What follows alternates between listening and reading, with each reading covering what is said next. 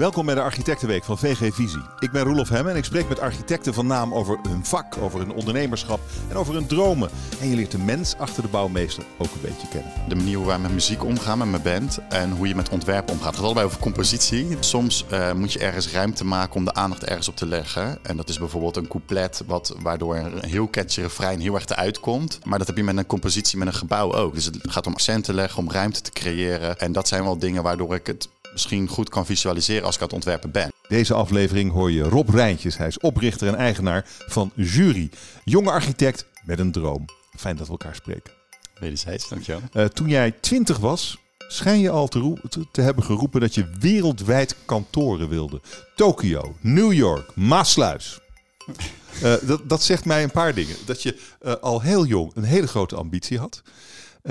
En dat Maassluis voor jou belangrijk is. Laten we bij Maassluis beginnen. Waarom? Nou, geboren en getogen in Maassluis. En dat is wel een beetje ontwikkeld in mijn leven. Want ik heb ook altijd gezegd, toen ik 20 was, die 3 kantoren wereldwijd, dacht ik ook, ja, en ik ga ook aan Central Park wonen. En nu ik ietsjes ouder en wijzer ben geworden. 35, toch? Ja, 35. Ja. Merk ik wel dat ik het kantoor zit in Rotterdam Centrum inmiddels. En ik vind het wel fijn, merk ik, dat het er ergens een thuishaven is waar je altijd terecht kan. Al is het een deel van het jaar, uiteindelijk. Maar mensen, vriendschappen, familie, relaties die je om je heen bouwt. Of dat je ergens komt en je voelt je overal welkom. Dus bijvoorbeeld in een restaurant of wat dan ook. Dan vind ik dat heel fijn. Thuis. Thuis. En de anonimiteit van de stad, die heb ik hier, bij wijze van spreken. Maar als ik een week lang tot 's nachts op kantoor heb gezeten en ik kom op waar veel van mijn vrienden bijvoorbeeld dan graag op de bank zouden willen liggen op vrijdagavond. Nou, dan kun je mij niet gelukkiger maken dan met mijn stam wijnbar neer te zetten. En, in Maassluis? In Maassluis, ja, okay. Zeker. Ja. Oké, dat is mooi. Iemand die houdt van Maassluis. En dan dat andere aspect. Je bent 20 en je wilt wereldwijd kantoren hebben. Wat zegt dat over jou? Wilde je toen ook architect worden? Zeker, ja, dat wist ik eigenlijk al vanaf de basisschool, denk ik. Terwijl het zit helemaal niet in de familie of zo. Dus ik kan dat niet helemaal terughalen hoe dat ooit zo ontstaan is. Behalve dan als ik met mijn ouders op vakantie was door steden liep, kastelen. Dat ik altijd geïntegreerd was door gebouwen, door de bebouwde wereld. Toen ik 20 was. Geïnteresseerd in de gebouwde wereld? Wat kan je nog terughalen als een jongetje dat een groot gebouw ziet, daarvan onder de indruk is? Hoe voelde dat? Wat, kun je dat terughalen? Ja, ik vind het heel bijzonder als je dan denkt, als voorbeeld een kasteel, dat je dan, als je daar loopt, dan hebben daar honderden jaren geleden ook een gemeenschap geleefd en mensen bij elkaar. En ja, dan loop je daar en dan staat dat daar nog steeds. Dus het overstijgt generatie op generatie op generatie. En bij sommige gebouwen zie je ook wel eens dat dingen aangepast zijn natuurlijk, of bij veel. En dan kun je de tand destijds ook een beetje in dat zien. En dan zie je eigenlijk ook hoe misschien wel de samenleving verandert is. Dus hoe we als mensen ontwikkelen. En ik weet niet, ik denk dat die component heel belangrijk is om dat te zien. En dat vind ik heel boeiend. Daar kan ik echt wegzwijmelen. Ja. Jongetje dat kastelen wil bouwen. Ja mooi. Ja. En vooral mooi dat je het hebt, ook gedaan. Nou, die kantoren die zijn er misschien nog niet overal op de wereld. Mm-hmm. Maar je hebt wel een eigen bureau opgericht. En je bent eigenlijk nog hartstikke jong. Je bent al een paar jaar in business. Terwijl ik dacht eigenlijk, architecten die werken best lang. Gaan ze voor kantoren werken, gaan ze andere dingen doen op een gegeven moment. Misschien gaan ze een keer kantoor oprichten. Jij bent eigenlijk gewoon begonnen met je eigen kantoor na een paar andere baantjes. Waarom? Ik denk dat het allerbelangrijkste is. Kijk, toen ik 20 was, zei ik inderdaad, ik wil mijn eigen bedrijf en 3 kantoren wereldwijd. Maar in alle eerlijk, als je 20 bent, is het ook een beetje voor de meisjes. Dat je weer stoer wil doen en 3 kantoren wereldwijd. Maar je vertelt het ook echt aan iedereen. Ja, maar ja, ik kan me nu wel wat beter redeneren waarom. Ik denk dat het belangrijkste is dat ik een onafhankelijke positie wil hebben in de rol die ik invul. Dat zou bij een bedrijf kunnen. Maar als je natuurlijk je eigen bedrijf begint, dan heb je helemaal die vrijheid, zeg maar. Je bent te eigenwijs eigenlijk. Ja, ik ben wel een beetje eigenwijs, ja dat kan. Dat ging ook fout in je eerdere banen, want je hebt wel bij een paar kantoren gewerkt al. Ja, ik ben eigenlijk na de studie 2011 januari naar Delft. Was echt wel een beetje een economisch gezien niet een hele goede tijd om te starten. Maar ja, uiteindelijk kreeg ik de kans bij CPZ. Toch wel naar mijn mening een van de topbureaus in Nederland. En daar ben ik wel echt gevormd en heb ik veel geleerd. Goede contact ook nog steeds. Dankbaar voor. En, toen maar je dacht, dit is het niet.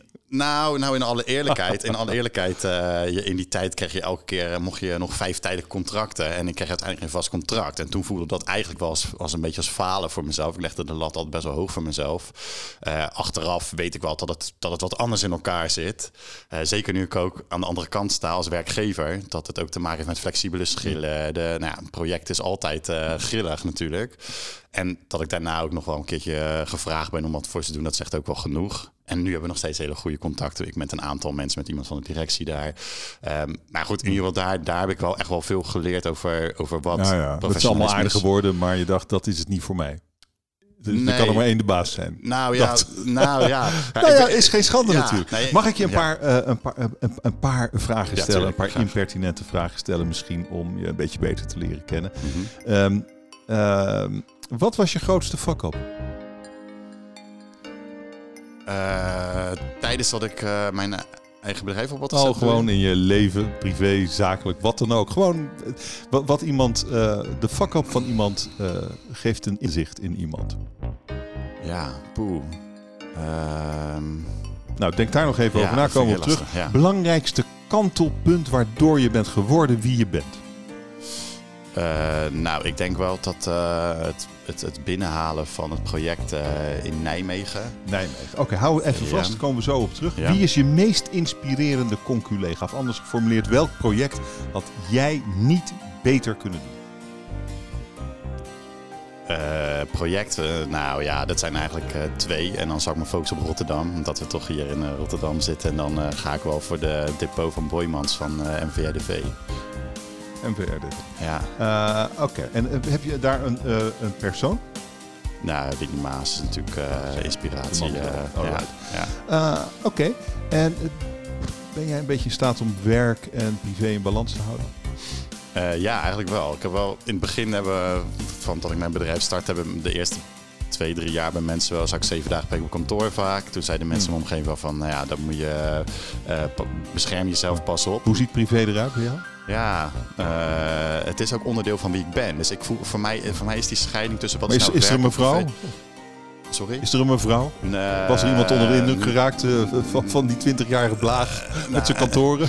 Niet één specifiek op het moment. Maar ik heb wel 5 jaar lang een goede relatie gehad. Zij heeft mij heel erg gesteund en een goede spiegel voor kunnen houden op momenten. Dus eigenlijk een beetje balans. Ja, een beetje balans. We komen erop terug. Weet je grootste fuck-up al? Nee, vind ik echt lastig. En ik heb het echt wel heel veel gemaakt hoor, dus ik baam me niet... eentje. Nou, laten we dan bij iets waar... we komen, ik hou me nog wel even vast, zo makkelijk kom je er niet vanaf. Maar het belangrijkste kantelpunt vroeg ik je en dan zeg je Nijmegen. Ja.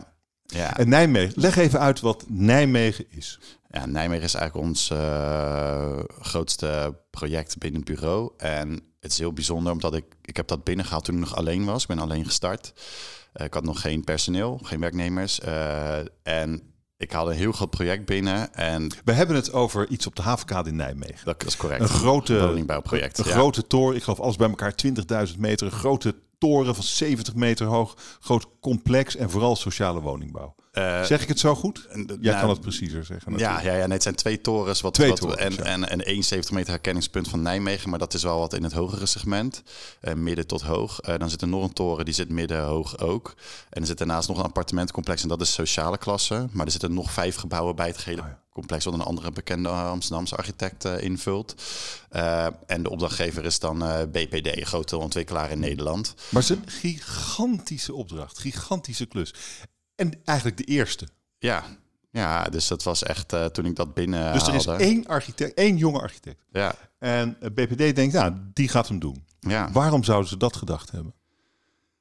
Ik denk, na de crisis hebben zij intern, dat hebben ze mij later uitgelegd over gehad, dat ze misschien toch ook wilden kijken om jonge architecten kansen te geven. En ik ben daar denk ik door mijn enthousiasme uiteindelijk kunnen overtuigen om die kans in te vullen. Alleen enthousiasme?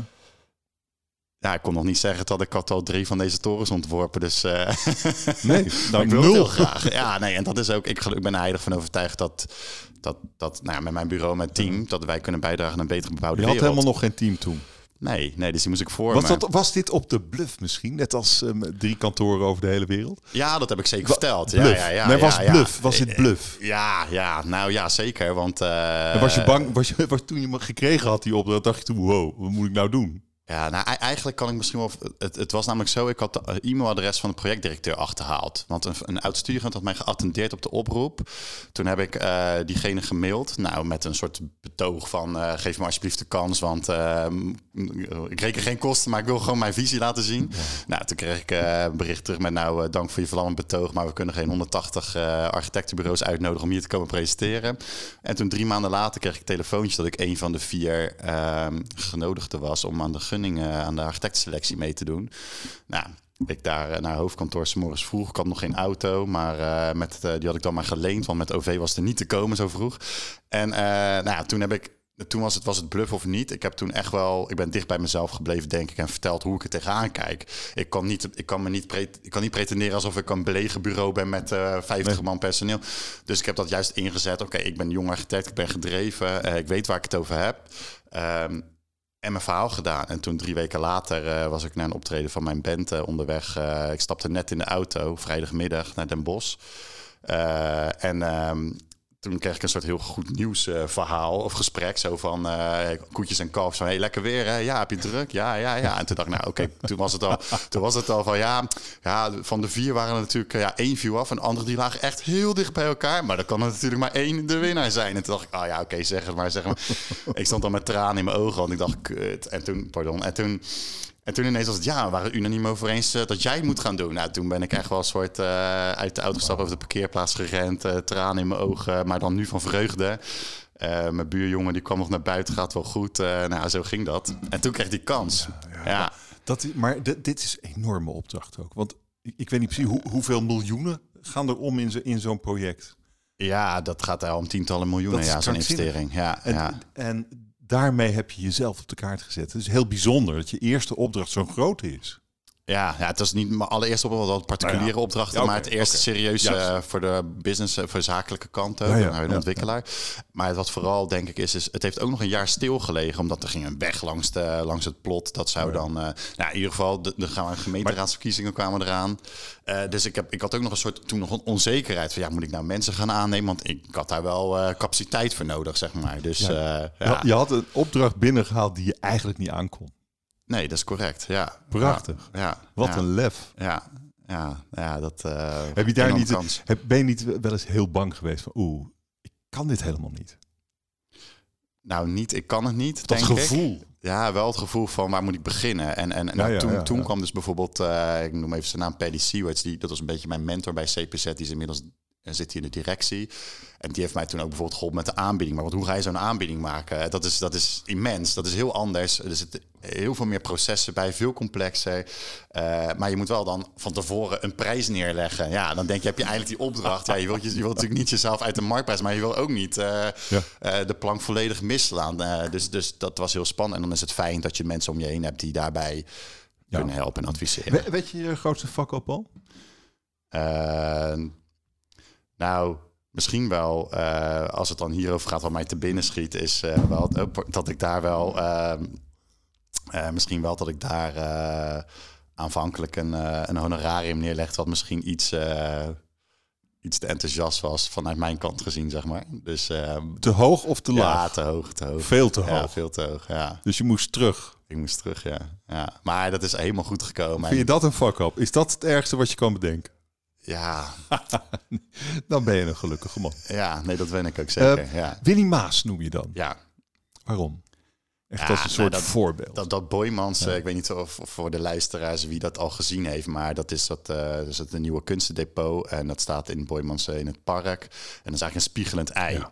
En door de krom is, als je dichtbij staat... dan zie je eigenlijk het park waar je in staat reflecteren in het gebouw. Maar als je iets verder voorbij rijdt met de auto... en er is een ondergaande zon... je weet echt werkelijk waar niet wat je ziet. Het is uniek in de wereld. En daar komen ook... Natuurlijk, nu met corona is misschien iets beperktere toeristenstroom natuurlijk. Maar dat is iets, dat is gewoon weergaloos. Dat zo neergezet wordt in Rotterdam. Ja, dat is fantastisch. Misschien ben je bent heel enthousiast over. Misschien ook wel een klein beetje jaloers dat jij het niet gedaan hebt. Maar is dit, is deze man, Winy Maas, is dat echt jouw grote voorbeeld? En wilde je dat je dit bedacht had? Een groot voorbeeld. Ik bewonder het enorm. En ik kom natuurlijk relatief net om de hoek kijken. En een man als Winy Maas of Rem Koolhaas, als het over Rotterdam, ook Nanne de Ruuf, Pauwhaus. Ja, dat zijn natuurlijk personen, ja, daar kijk ik wel tegen. Dat bewonder ik heel erg. En dat is ook de reden waarom mijn kantoor niet in Maassluis uiteindelijk ben gaan zitten, maar in Rotterdam. Want ja, OMA, MVRDV, dat is Champions League. En dat is het Real Madrid en Barcelona in de architectuurwereld. En dat heb ik nog even niet ingehaald, zeg maar. Dus als ik hier in Rotterdam huisvest met mijn kantoor, dan zijn dat partijen waar je aan op kan trekken. En daarom noem ik het ook zo. Als je hebt over echt grote mensen, dan waar ik heel erg...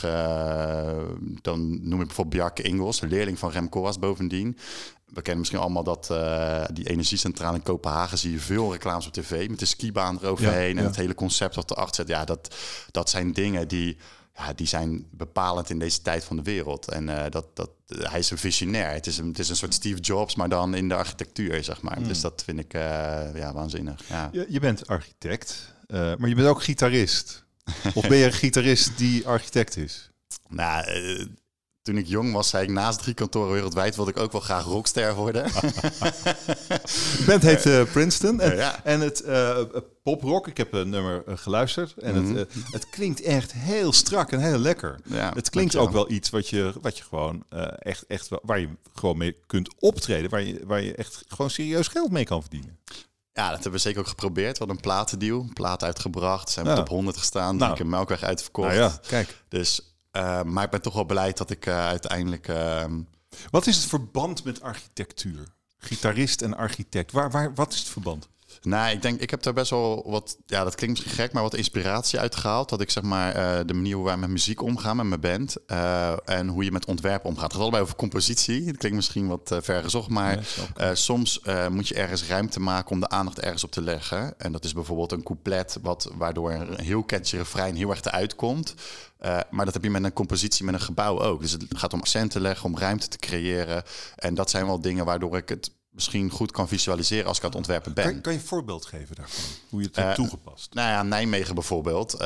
Die toren moet het herkenningspunt. Dat was de ambitie, dat was een beetje de vraag. Die 70 meter hoge toren, wat in Nijmegen hoog is. Het is eigenlijk een reeks van gebouwen aan één kant. En dat is een ritme van allemaal dezelfde laagbouw met hoogteaccenten in een reeks. En eigenlijk is deze toren, de ene, het laaggebouw en de middelste toren... die vormen eigenlijk een uitbreiding op die reeks. Maar dan valt er een gat, dus waar allemaal gesloten bouwblokken met hoogteaccenten staan. Heb je ineens een opengewerkt bouwblok met een collectieve binnentuin voor alle bewoners eromheen. En dan creëer je dus ruimte en dan komt in één keer de toren die nog een heel stuk hoger is. Dus eigenlijk creëer je een soort intermezzo en dan volgt het slotakkoord eigenlijk. Of de gitaarsolo komt er dan in, zou ik dan zeggen. Maar gitaarsolos zijn iets minder van deze tijd. Maar zo was het in de echte rock. Ik zie het ook voor me als je het zo uitlegt. Ja. Ja, dat is het verband. Dit is natuurlijk vooral van toepassing op grote dingen. Ik heb gezien in je portefeuille, je hebt mooie... herenhuizen gemaakt. Je hebt mooie villa's gemaakt. Er zijn nog een paar projecten. Maar dat viel me op. Het zijn wel veel voor particulieren op dit moment. Mm-hmm. Maar je ambities, denk ik, meer die hele grote dingen. Mm-hmm. Niet het kleine liedje, maar de hit. Waar noem eens een paar dingen waar je ambitie heen gaat? Ja, mijn ambitie gaat heel erg uit naar complexe ontwerpopgaven. En dat zit hem dus vaak in torens of stadions, vliegvelden, musea, grote publieke werk, waarbij heel veel partijen betrokken zijn, heel veel vaak tegenstrijdige belangen spelen. En dan moet je als ontwerper invulling aan geven. Ja. En hoe moeilijker die puzzel is...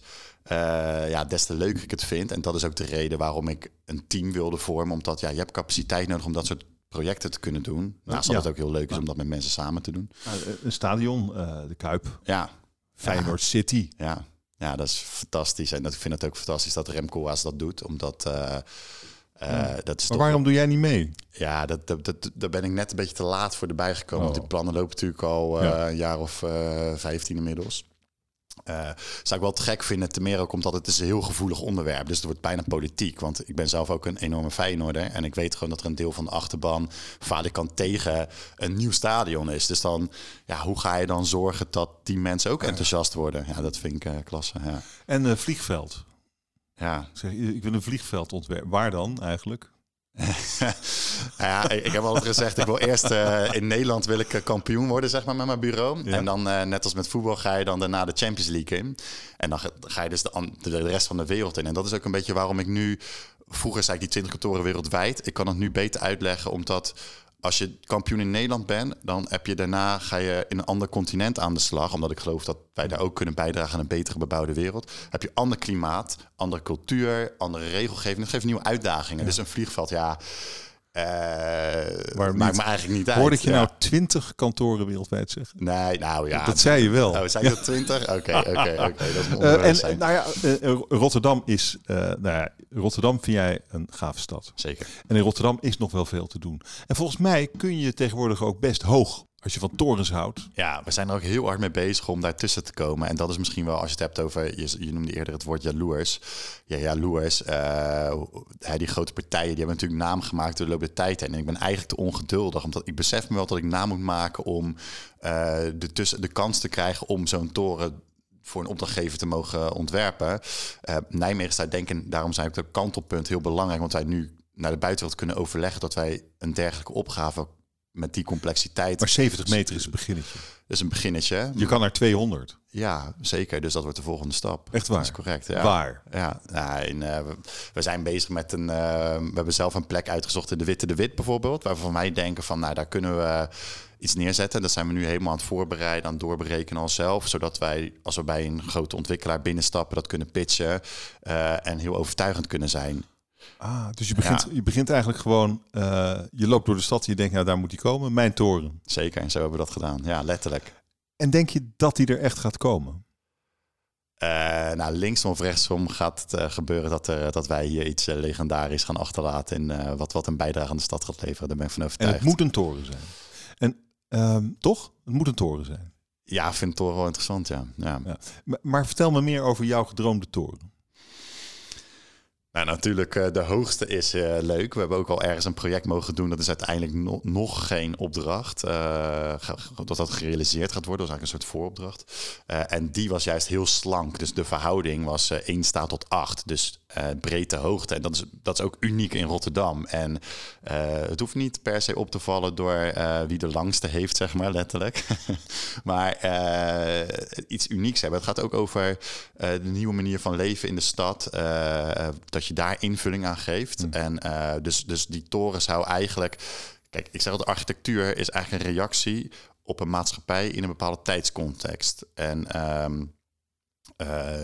als architect moet je daar invulling aan geven. Aan de ene kant wil je... reageer je op bepaalde omstandigheden. Aan de andere kant kun je als architect ook wel... een beetje anticiperen en een soort voortrekkersrol nemen. Alleen, het is om dat, zeg maar, in een goed tempo te doen, goede timing...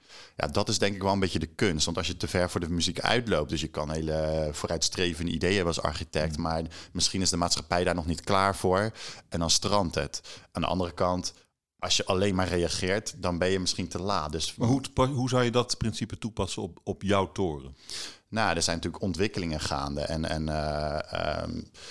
Ontwikkeling in de stad, bedoel je? Hoe mensen leven in de stad, hoe een gigantisch woningnoodprobleem moet worden opgelost. Exact. Mobiliteitsprobleem moet worden opgelost, dat soort dingen. En dat de oplossing daarvan komt samen in jouw toren, bedoel je? Ja, je wordt daar bijdragen om naar partijen, dus ontwikkelaars die meer van dit soort projecten overal in het land neerzetten, om die te enthousiasmeren over bepaalde innovatie toe te passen. Dus nieuwe technieken, die gaan natuurlijk over fysieke duurzaamheid, over sociale duurzaamheid. Sociale gelijkheid is denk ik wel iets waar we met z'n allen voor aan het waken zijn momenteel. Dat besef is er wel, als je kijkt naar gele hesjes tot Black Lives Matter, is dat je gelijke kansen wil neerleggen. En ik geloof echt dat de bebouwde wereld om je heen kan daaraan bijdragen. Ook al is dat misschien niet alles bepalend, maar... Ja, in de 18e, 19e eeuw hadden we de industriële revolutie. Nu hebben we de energietransitie. En architectuur moet daar antwoord aan geven en invulling aan geven. Maar die zie ik toch nog niet helemaal voor me. Wat is jouw antwoord op de energietransitie dan? Een toren van beton, van hout? De eerste keuze. Nou ja, hout, ja. Ja, zeker. Ja, want dan gaat het natuurlijk heel erg over circulariteit. Dus dat is iets. Dat is dan een beetje een containerbegrip misschien. Maar het gaat natuurlijk om dat we verantwoord met grondstoffen omgaan. Maar sociale duurzaamheid is ook heel belangrijk. En dat is heel interessant. Want momenteel we zitten natuurlijk met de coronacrisis wereldwijd. aanvankelijk was er echt wel een soort trend dat er minder vierkante meters per huishouden kwamen, maar meer kwaliteit per vierkante meter.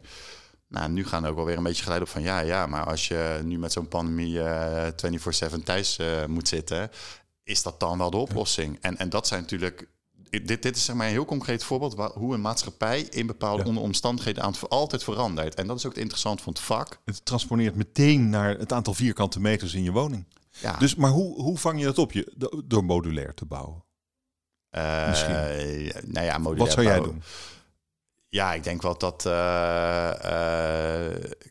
bouwkosten zijn heel hoog. Dus je moet wel een antwoord vinden op hoe je interessant kunt bouwen, maar toch economisch op een bepaalde manier. Want woningbouw moet toegankelijk blijven. Hè? Want het gaat met name natuurlijk om de onderlaag en de middenlaag en niet zozeer om de hoogste laag. Dus natuurlijk wil je een of andere fantastische toren op een A-locatie neerzetten daar zullen de meterprijzen gigantisch zijn. Dat vind ik ook heel interessant. Maar het is ook interessant om na te denken, hoe kun je nou wonen toegankelijk maken voor zoveel mogelijk mensen?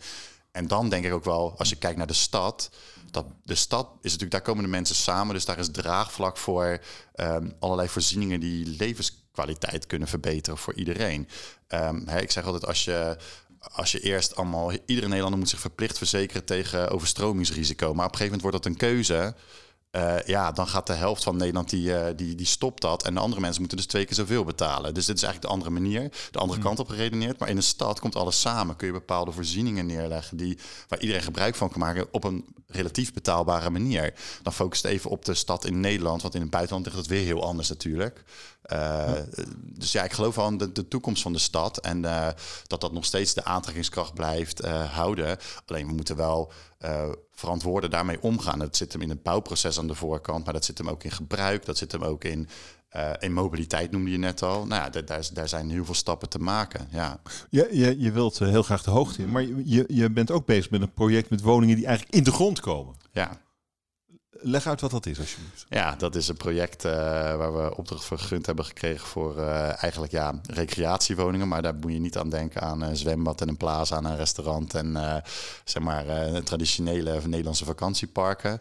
Maar het zijn eigenlijk woningen die in een natuurhistorisch polderlandschap opgenomen worden. En in Zuid-Holland, ik mag daar nog niet veel over zeggen. Dat dus ligt een beetje gevoelig nog. Daar heb ik wat dingen voor moeten ondertekenen. Maar in Zuid-Holland en eigenlijk is het zo dat de bebouwing daar ondergeschikt is aan de natuur op dat punt. En dat is ook wat in de recreatiewoning wat je dan ervaart als je daar bent. Dus die woningen zijn helemaal in het landschap opgenomen. En je zit dan eigenlijk in de grond. Maar je hebt wel helemaal zicht over de wilde bloemen. En er zitten dingen in dat je vanaf het punt waar je auto parkeert, als je dan naar de heuvel loopt waar de woningen in opgenomen zijn, dan loop je eigenlijk eerst verdiept in het landschap, dus op ooghoogte tussen de wilde bloemen door. Dan ga je daarna door het water, een oude watergang die terug weer hersteld wordt van vroeger. En daarna ga je eigenlijk de heuvel op en dan keer je eigenlijk om. En dan kijk je, omdat je inmiddels op hoogte staat, kijk je over heel het landschap heen. En dat zijn... Het is moeilijk om te omschrijven als je er geen beelden bij ziet misschien. Je doet het heel beeldend. Dus ik geloof ik het wel begrijp. Maar ik zat ook te denken, de beste manier om een landschap niet aan te tasten is om er niet in te bouwen. Eigenlijk. Ja, maar dan zouden we heel de wereld niet hoeven bouwen. Nee, is natuurlijk het wordt wel helemaal. Maar het is wel ook die veelzijdigheid is wel bijzonder. Midden in de stad, heel erg hoog. En ergens in een buitengebied onder. Ja. Nou ja, het maaiveld. Dat is interessant. Zeker, en dat is ook denk ik, het gaat over complexiteit. En dit is ook een hele andere opgave waarbij je op hele andere vlakken moet verdiepen. En samenwerken met andere partijen. Hè? Dus een goede landschapsarchitect, ecologen. Ja, vind ik ook heel interessant om daar weer kennis op te doen. Ja. We hebben natuurlijk nu al een hele tijd coronacrisis. Dat is best een narigheid. Heeft het een groot effect op jouw business? Ja, eigenlijk wel. Wij waren bezig met we hadden eigenlijk al bijna opdracht voor het ontwerp van een groot kantoorgebouw op een hele prominente plek langs de Waterweg.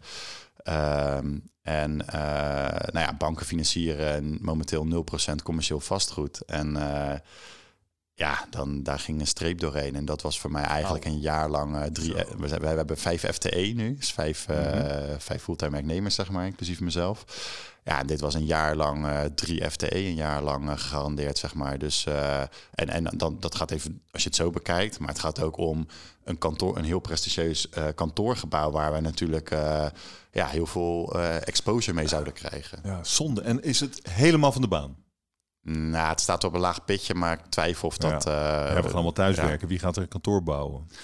Ja, dat ligt er denk ik wel aan. De banken hebben nu gewoon gezegd, geen één partij maakt nu luisteren niet naar de verhaal. Ik denk namelijk dat deze partij wel degelijk heel relevant is om wel een kantoorgebouw te maken. Waarom? Ja, het is iets waar... Wie is die partij? Ja, dat, ook geheim? Ja, dat moet ik even... Maar het gaat eigenlijk dat het een soort totaalconcept voor de mensen is wat daar samenkomt van allerlei partijen die te maken hebben waar mensen in het dagelijks leven tegenaan lopen. Totaalconcept voor de mens. Ja, totaal mens. Ja, Louis van Gaal, die zou denk ik daar wel directeur willen zijn, denk ik. Ja. Nee, het is wel heel vaag, hè? Ja, het is heel vaag, maar ik kan er niet... Ja, goed. Okay. Ik wil je nog een paar vragen stellen. Ja. Want welke mensen... hebben wat jou betreft de stad smoel gegeven. En laten we het dan hebben over jouw stad Rotterdam. En ik ben benieuwd naar 3 namen waarbij er 1 negatieve invloed heeft gehad. Dus noem mij 3 namen, dan mag je daarna toelichten. Allereerst, dat heb ik net al even genoemd, zeker Winy Maas. Ja, de markt al, maar zeker dat Boymans had eigenlijk. Oké, Winy Maas, komen we op. Ja. Dan denk ik Rem Koolhaas. Ook al genoemd, maar hij is ambassadeur van de stad. En dan eentje die beter zijn handen thuis had kunnen houden. Ja, ik moet je eerlijk zeggen, ik heb daar best wel even over nagedacht. We hadden je voorbereid op deze vraag. Deze vraag was eventjes voorbereid. Dus en kan wat komen nu. Ja, ik ben heel benieuwd. Ja, en wie gaat het worden? Ja, ik moet zeggen dat ik daar... niet uit ben gekomen. En ik kan ook wel uitleggen waarom. Ik zie altijd, zeg maar, toch wel denk ik het glas half vol. Dus ik zie altijd de mooie kanten van dit of dat. Kijk, we kunnen allemaal zeggen, de Lijnbaan, dat is verschrikkelijk. Daar voel je niet echt... dat is anders dan dat je over de grachten in Amsterdam of Delft loopt. Maar het is ook wel weer uniek in de wereld wat dat gebracht heeft. Dus ik probeer eigenlijk altijd de kant te bekijken van... maar hoe... wat kan het dan wel bijdragen? Of wat kunnen we ervan leren? Nou, en dan ja, ben ik meer geneigd om de mooie dingen te zien dan iets af te kraken. Wat vind je mooi in de Lijnbaan? Nou, volgens mij is het in een bepaalde tijd een van de eerste koopgoot ter wereld. Ja, en dat is een concept dat eigenlijk door heel de wereld herhaald is. Hè? Dus het is wel iets wat een beweging heeft voortgebracht. Dus invloed heeft gehad. Waarom vinden veel mensen het dan echt lelijk?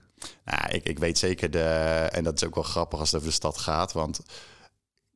Rotterdam is natuurlijk de stad van de wederopbouw. Dus het is in een tijdscontext ontworpen. Dan gaan we weer over de architectuur in een tijdscontext. Ja, ja. En ontworpen op de schaal van de auto. Daar waar de historische binnensteden... waar mensen zich vaak comfortabel en gezelligheid voelen, zeg maar. Dat is op de trekschuit ontworpen. Het grachtje met de kade en de oude opslagpanden... die dan ingeladen werden vanuit het water. En wij hebben dat hier in Rotterdam gaat dat is het op de schaal van de auto. En het grappige is ook dus dat nu... Oh, ja. Is er eigenlijk weer een omgekeerde beweging. Dus de gemeente Rotterdam is heel erg bezig om juist de Coolsingel, de Witte de With misschien, om die juist autovrij weer te maken en te vergroenen en meer verblijfskwaliteit in het openbaar domein te brengen. Dus ook met wandel- en fietsroutes. En dan zo zie je maar, dat is relatief kort, hè, want we hebben het over 70 jaar geleden, wederopbouw na de Tweede Wereldoorlog ongeveer. En... redelijk recentelijk is de stad zo ontworpen. En een stad bestaat honderden, duizenden jaren natuurlijk. Dus dan zie je eigenlijk in wat voor korte termijn zoiets kan veranderen. En dat zegt dus ook iets over ons vak. Dat je moet wel altijd een beetje bij de pinken blijven om dat soort dingen te volgen. En daar ook over gesprek te gaan met ook niet alleen met andere architecten, maar met iedereen die daarmee te maken heeft. En dat vind ik ook het interessante aan het vak. Maar soms ook gewoon je ding doen, zoals het gebouw wat je eerder noemde van Winy Maas, het spiegelende gebouw bij Boymans van Beuningen. Dat is ook gewoon een idee. Een man die denkt, dit is zo gaaf, dat moet daar komen. Daar hebben we het over gehad. Andere naam die je noemde was Rem Koolhaas. Mm-hmm. Misschien wel een van de grootste architecten ter wereld. Mm-hmm. Denk jij vermoedelijk. Mm-hmm. Zeker. En dat is ook iemand die je echt bewondert. Kan je een specifiek gebouw noemen waarvan je denkt, dit is bijna goddelijk? Ja, het ontwerp van de nieuwe Kuip. Dat staat er nog niet. Maar dat is echt... Ja, dat is zo... en dan noem ik even als voorbeeld... Het staat natuurlijk half in de Maas. En daar is heel veel discussie over geweest. Van ja, dat kost wel heel veel geld. Want dan, maar ja, dan kun je met de boot aankomen. De brug is toch een beetje Rotterdam, stad aan de Maas. En dan ligt het stadion in de Maas. En ik zeg dat tegen mensen die daar dan een soort kritisch op zijn. Denk maar, het Sydney Opera House. Zet dat in een weiland... En heel de charme is weg, maar het staat half in het water. Ja. En dat geeft zoveel allure. En het is dan echt... dat gaat natuurlijk bij Feyenoord, de wijk Feyenoord... er zijn best wel veel ontwikkelingen... waar we ook heel erg nadrukkelijk mee bezig zijn... om daar het toren te mogen gaan ontwerpen. Maar dat is allemaal een heel vroeg stadium nu nog. De man met de toren. Het wordt de hele wijk natuurlijk, Feyenoord. Ja, en een Feyenoord City dan aan de overkant. Feyenoord City. Ja. Dus... Maar ja, dat Rem Koolhaas heeft natuurlijk... en ook de kunst was natuurlijk uniek, maar ook de Rotterdam. De Rotterdam is niet meer weg te denken uit de stad. Dat is fantastisch. Ja. En hij heeft natuurlijk in heel de wereld zijn visitekaartje afgegeven en bijgedragen aan... Hij heeft natuurlijk eerst heel veel gepubliceerd en daarna dingen neergezet. En je noemde dat net al. Soms kun je ook gewoon iets neerzetten zonder als een reactie op iets. Want misschien kan het ook wel een beweging in gang zetten. Of het is eigenlijk een theorie die er is die je dan... Dat lijkt me eigenlijk het allermooiste wat je als architect kunt bereiken. Dat je een beweging in gang zet. Je zegt het nu zo. Ik denk, dat is het misschien wel. Mm-hmm. Is dat ook jouw grote doel in jouw vak? Mijn is dat waar je naartoe wilt? Ja, de grootste doel is eigenlijk... want we zeiden net gezegd 3 kantoren of 20 wereldwijd... maar dat is niet het doel op zich. Het doel op zich is bijdragen aan een betere bebouwde wereld. En wat houdt het dan in? Dat is dus mensen die gebruiken een gebouw. En of dat nou een kantoor is of een woonhuis of een stadion... waar mensen hun clubliefde willen delen met elkaar. Ja, als je daar dat goed kunt faciliteren... en dan moet je als architect is het heel belangrijk om de juiste vraag te stellen. Want daarin vind je de antwoorden. En dat is ons werk. En daar moet je invulling aan zien te geven. Maar ik bedoel eigenlijk dat je misschien het antwoord wil geven. In plaats van aan andere vragen. Een gebouw kan een antwoord zijn. Zeker. Het begin van een beweging, zoals je net zo mooi het uitdrukte. Ja, de vragen die stel je aan de bij wijze van spreken, aan de toekomstige gebruikers... of mensen die op bepaalde dingen weten... Als architect kun je alles samen laten komen en daar een antwoord op geven. En een oplossing bieden eigenlijk. Maar je kunt ook een antwoord geven op een niet gestelde vraag. Maar die vraag stel je dan wel jezelf, maar denk ik. Hoe gaaf zou dat zijn? Ik bedoel, er heeft waarschijnlijk niemand gevraagd om dat spiegelende gebouw. Nee, dat klopt. Nou ja, tuurlijk. En dat noem ik net wel even waar komt... Die jaloezie, dat klinkt een beetje negatief... maar iets wat ik heel erg benijd en waar ik, wat ik ook graag zou willen... is om die positie te komen... dat ik die vrijheid heb om dat soort dingen achter te laten in de stad met mijn team. En in dit soort concepten eigenlijk te realiseren, te verwezenlijken. En dat is op dit moment, wil ik dat eigenlijk nu al... maar ik besef me dat je daarvoor wel een soort opdrachtportefeuille moet hebben... waarmee je dat bewezen hebt dat kan. En dat is een hele belangrijke, voor mijzelf ook een belangrijke vraag. Als je 1 keer een paars huis ontwerpt, komen mensen allemaal naar je toe omdat ze een paars huis willen. Dus je moet er ook een effort voor doen als ondernemer.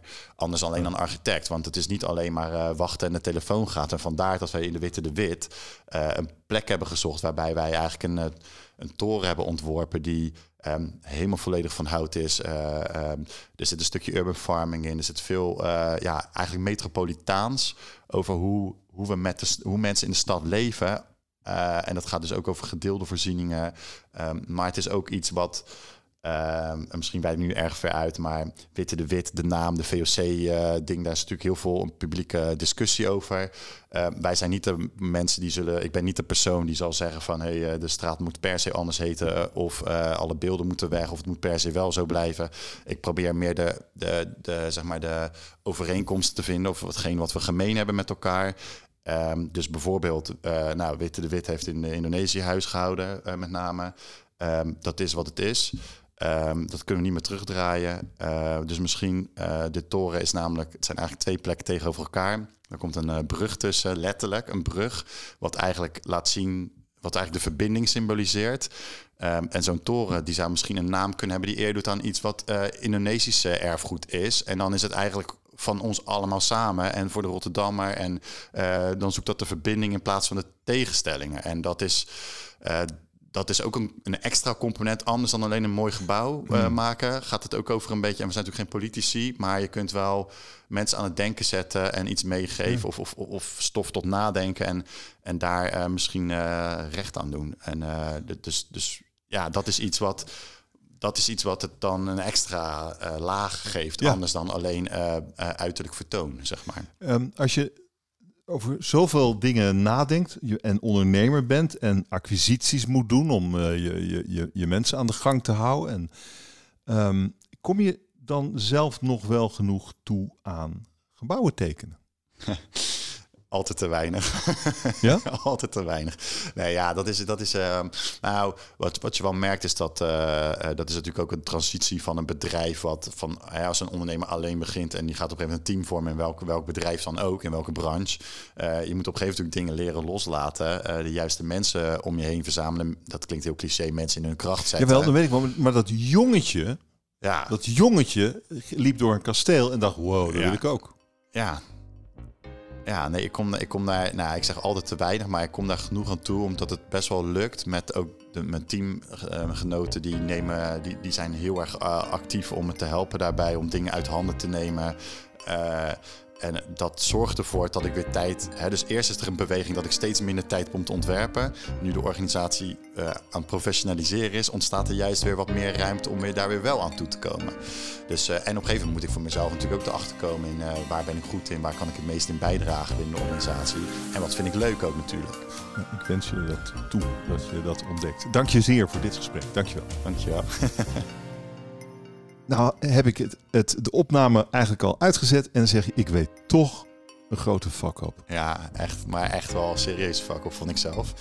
Het was namelijk zo, ik zei het al, ik had eerst nog geen auto. Dus, en ik mocht een heel mooi project gaan binnenhalen.